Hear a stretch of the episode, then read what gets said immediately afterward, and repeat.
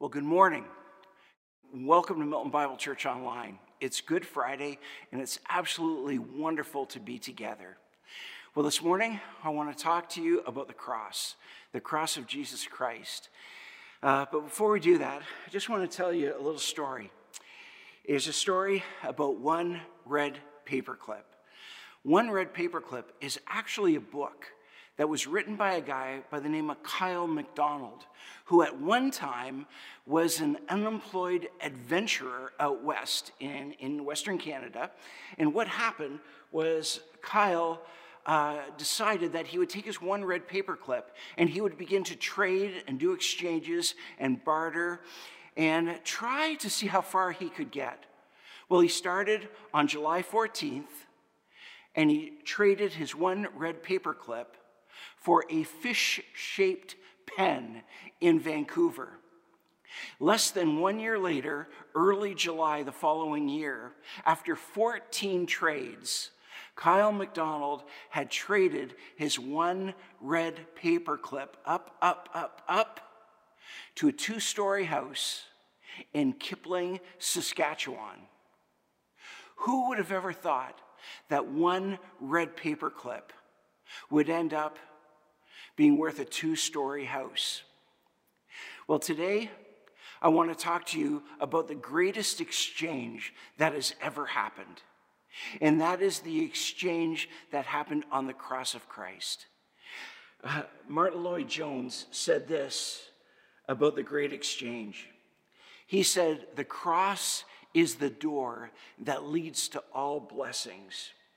It's more than necessary to understand the cross for Christians and those who may not yet be Christians. So let me ask you a question. What do you see when you look at a cross? What do you see when you look at a cross? Do you look at a cross on a wall and say, hey, maybe that's some kind of religious thing, or maybe, you know, that's a nice decoration of some kind? Do you look at a cross maybe on a piece of jewelry and it might mean something to that person, or it might not? Or maybe a cross is just a great tattoo that you can get that a lot of people have them um, all over their bodies, whether, whether it means little or much to them. When you look at the cross of Christ, upon which the Prince of Glory died, what do you see? Well, in Jesus' day, people saw a symbol of, of shame and of guilt and of horrible murder. But to Christians, the cross became a symbol of hope and a future and a symbol of joy and redemption and freedom. The Old Testament looked forward to the cross, while the New Testament looked back to the cross. The cross is the center of all human history. Well, this is Good Friday. It is the day of the cross. And it is our custom at Milton Bible Church to not rush to Easter Sunday, to not rush to the celebration of, of Jesus Christ rising from the dead and defeating death, although we will do that in just a couple of days. What we want to do on Good Friday is simply to sit at the feet of the cross and really begin to understand and appreciate all that happened there that day. The cross must remain central to our lives as Christ remains central to our lives as Christians. Well, I want to read a passage of scripture. It's from Romans chapter 5.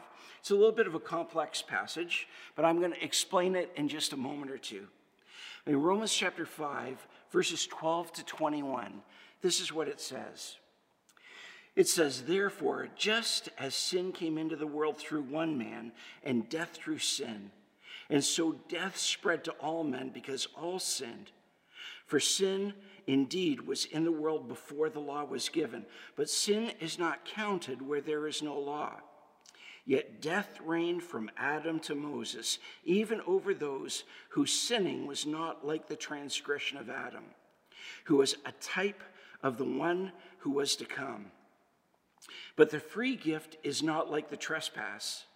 For if many died through the one man's trespass, much more have the grace of God and the free gift by the grace of God of that one man, Jesus Christ, abounded for many. And the free gift is not like the result of that one man's sin. For the judgment uh, following the trespass brought condemnation, but the free gift following many trespasses brought justification.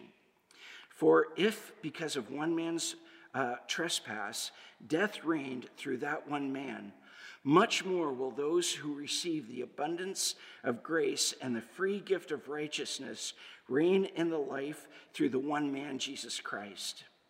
Therefore, as one trespass led to condemnation for all men, so one act of righteousness led to justification and life for all men. For as by the one man's uh, disobedience the many were made sinners, so by the one man's disobedience the many will be made righteous. Now the law came in to increase the trespass, but where sin increased, grace abounded all the more, so that as sin reigned in death, grace also might reign through the righteous leading to eternal life through Jesus Christ our Lord. Now, that passage of scripture in Romans chapter 5 is a bit of a complicated uh, theological passage of scripture, but let me simplify it for you. Because while Paul writes it out step by step, logically argues for the, for the case of the cross, um, let me sum it up for you. Basically, you could put it in two parallel lines. Um, take a look at, at the slide. It says, Sin brought condemnation, which leads to death, and grace brought justification, which leads to life. Let me say that again. Sin, the sin of Adam imputed to us, so that we're all under sin, led to condemnation, so that all were condemned before God which results in death spiritual death, physical death. But the grace of God through the cross of Christ brought justification to all, so that the result is life, eternal life in Jesus Christ. That is the all important parallel. Those two statements standing side by side is what Paul is arguing for in Romans chapter 5. And the deepest reason why death reigns over all is not because of our individual sins. It's because of the transgression of one man, Adam, whose sin was imputed to us. So therefore, we were all under sin. But the one gift of grace, what Jesus Christ did on the cross, the, the one thing that Christ did, and the deepest reason for eternal life is not because of our individual deeds of righteousness, but because of God's righteousness imputed to us by grace through faith. Understand it this way sin brings death, grace brings life. Death that sin brings is both physical and spiritual. Throughout the Bible, death in both its physical and spiritual aspects is viewed as a judgment of God against evil. In Genesis chapter 2, verse 17, when God told Adam, In the day that you eat of the tree of knowledge, you shall surely die. And of course, Adam disobeyed God. And Adam's sin that day, his disobedience, was imputed to us. So we were born into sin as daughters and sons of Adam. Adam's sin is our sin. That's why it says in Romans chapter 6, verse 23, that death is the wages that are paid out to the employees of sin. And in 1 Corinthians 15 52, it says, In Adam all die. God must judge sin, or he would not be a good God. And so all stand under this sentence of death. It's kind of like this. One of my favorite movies is The Princess Bride. And in The Princess Bride, it's, it's a love story. It's just a great love story. And in The Princess Bride, there's a young lover by the name of Westley who takes a trip on a ship. He's desperately in love with the young buttercup and longs to return to her. But the, but the ship is attacked by the dread pirate Roberts, and, and uh, Westley is taken captive. And at the end of every day, the dread pirate Roberts every night would say to Westley, Good night, Westley. Good work today. I'll probably kill you in the morning. To be under sin is like being under condemnation that can only lead to death. Condemnation says this you will never measure up, you will never be good enough. You have missed the mark. You have no hope of being accepted. You did not pray today. You have given very little to God. You do not belong here. Why are your kids not living for the Lord? You are a failure. When was the last time you read your Bible? You are a hypocrite. And what sin does, sin brings nothing but condemnation. Nothing but condemnation. In Romans chapter 5, verse 20, it says, The law was added so that the trespass might increase.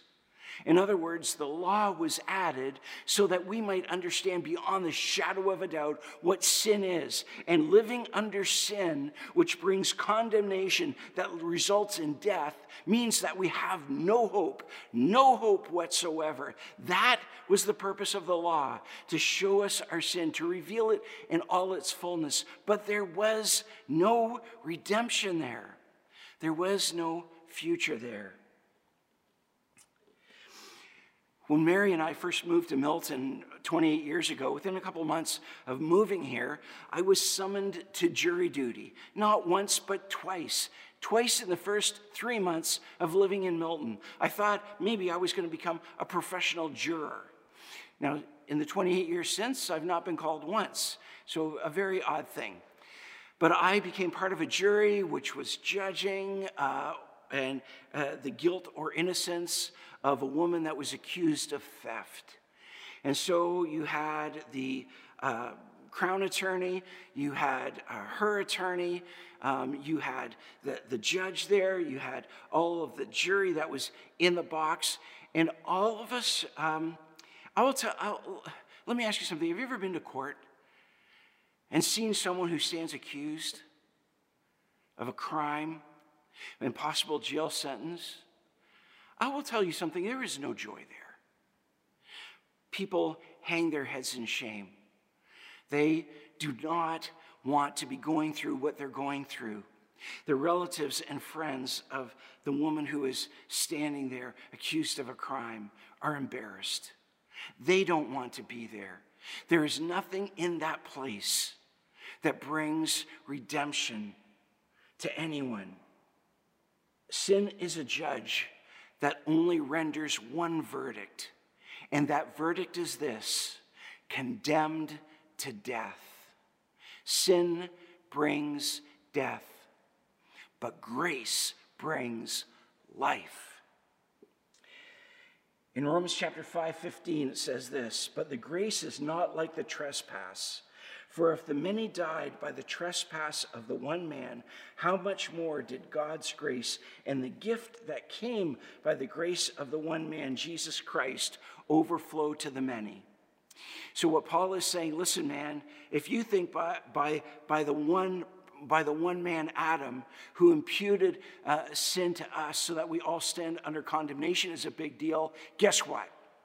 There was one act of righteousness, one gift of grace, one thing that God did that blows right out of the water sin and death and condemnation. And that is what Jesus Christ did on the cross.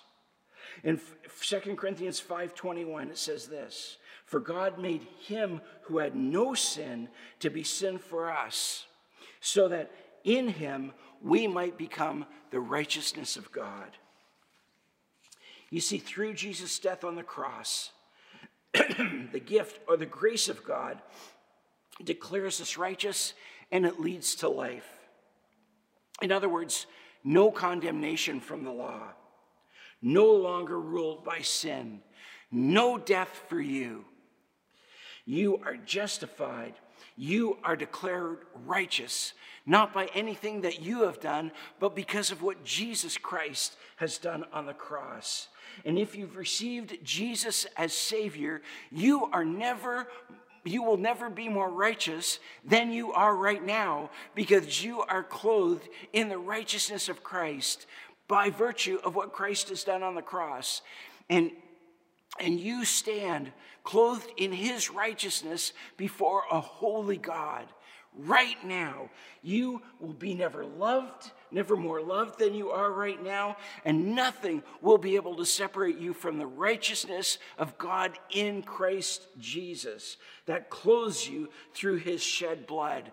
In other words, you are righteous. You are righteous. So if you're listening right now, can you say out loud with confidence, I am righteous?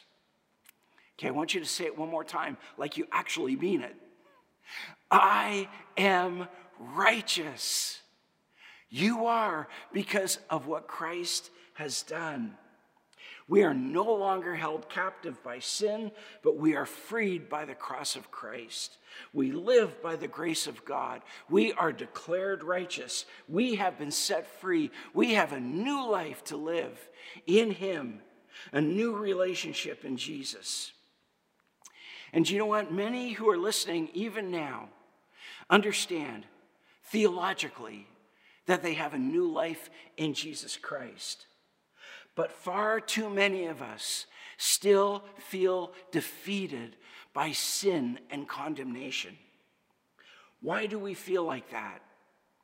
Why do we feel like our lives are still defeated and that we are more under sin then we are under grace. We live like we have a life of death rather than a life of grace in Jesus. Listen, folks, we need to get our thinking right.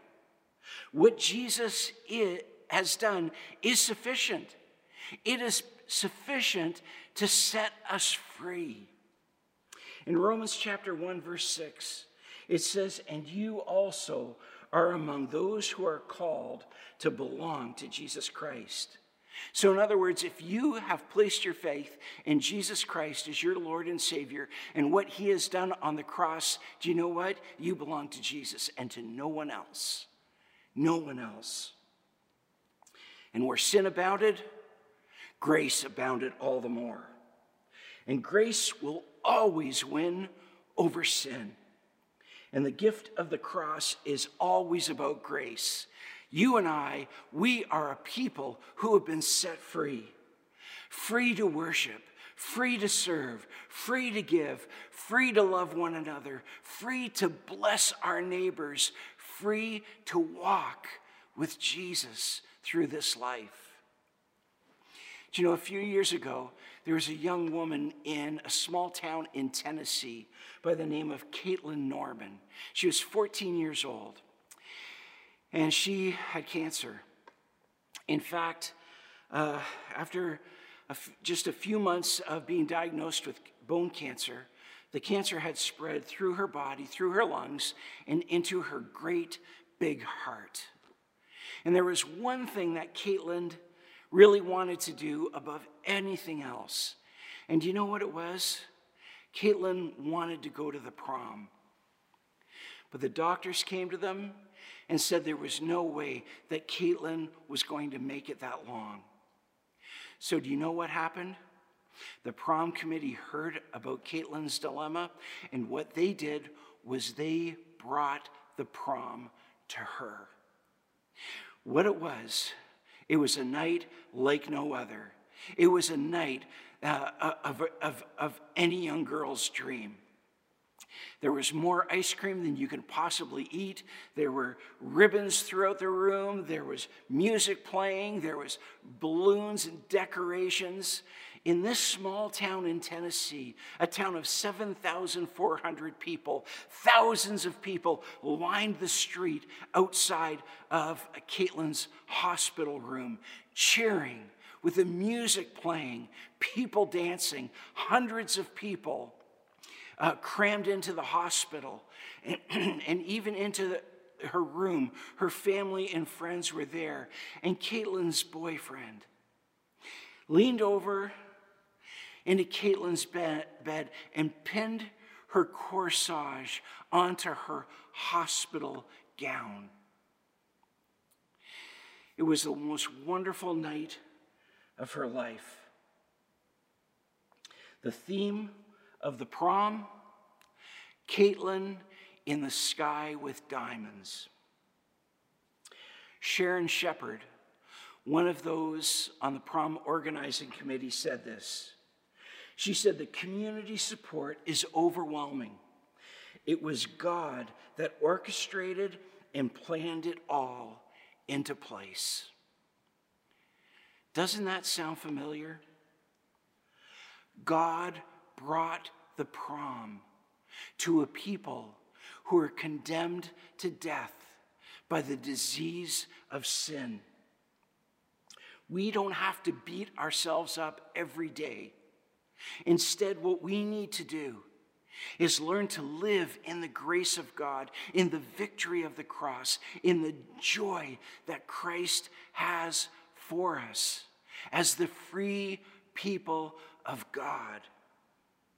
That's what happened on the cross. And if Jesus has set you free, do you know what? You are free indeed. And that is what happened on the cross. And that is why we call it Good Friday. And so I'm going to ask you to join me.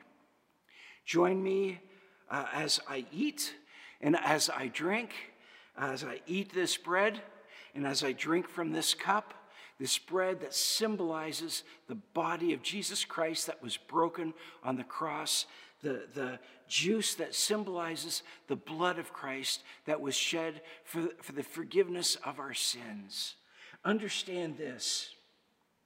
What we do today is we remember the great exchange that happened on the cross, that we exchanged sin for grace we exchanged condemnation for justification, and we exchanged death for life. And so, what I want to do today, what I want us to do on this Good Friday, as we sit at the feet of the cross and remember what Christ has done for us, let us do it with thankful hearts. Let us do it with joy as the free people of God who live under grace. So I'm just going to take some bread. And I'm going to take this juice, and I would invite you to eat, and I would invite you to drink.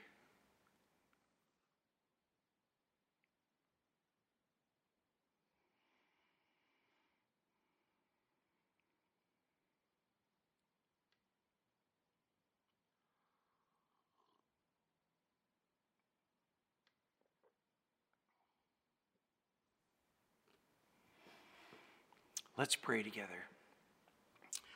Father, we want to thank you for Good Friday. We want to thank you for the cross of Christ, the cross that brings the grace of God, the cross that represents the free gift of salvation, the cross by which we are justified, the cross by which we have life.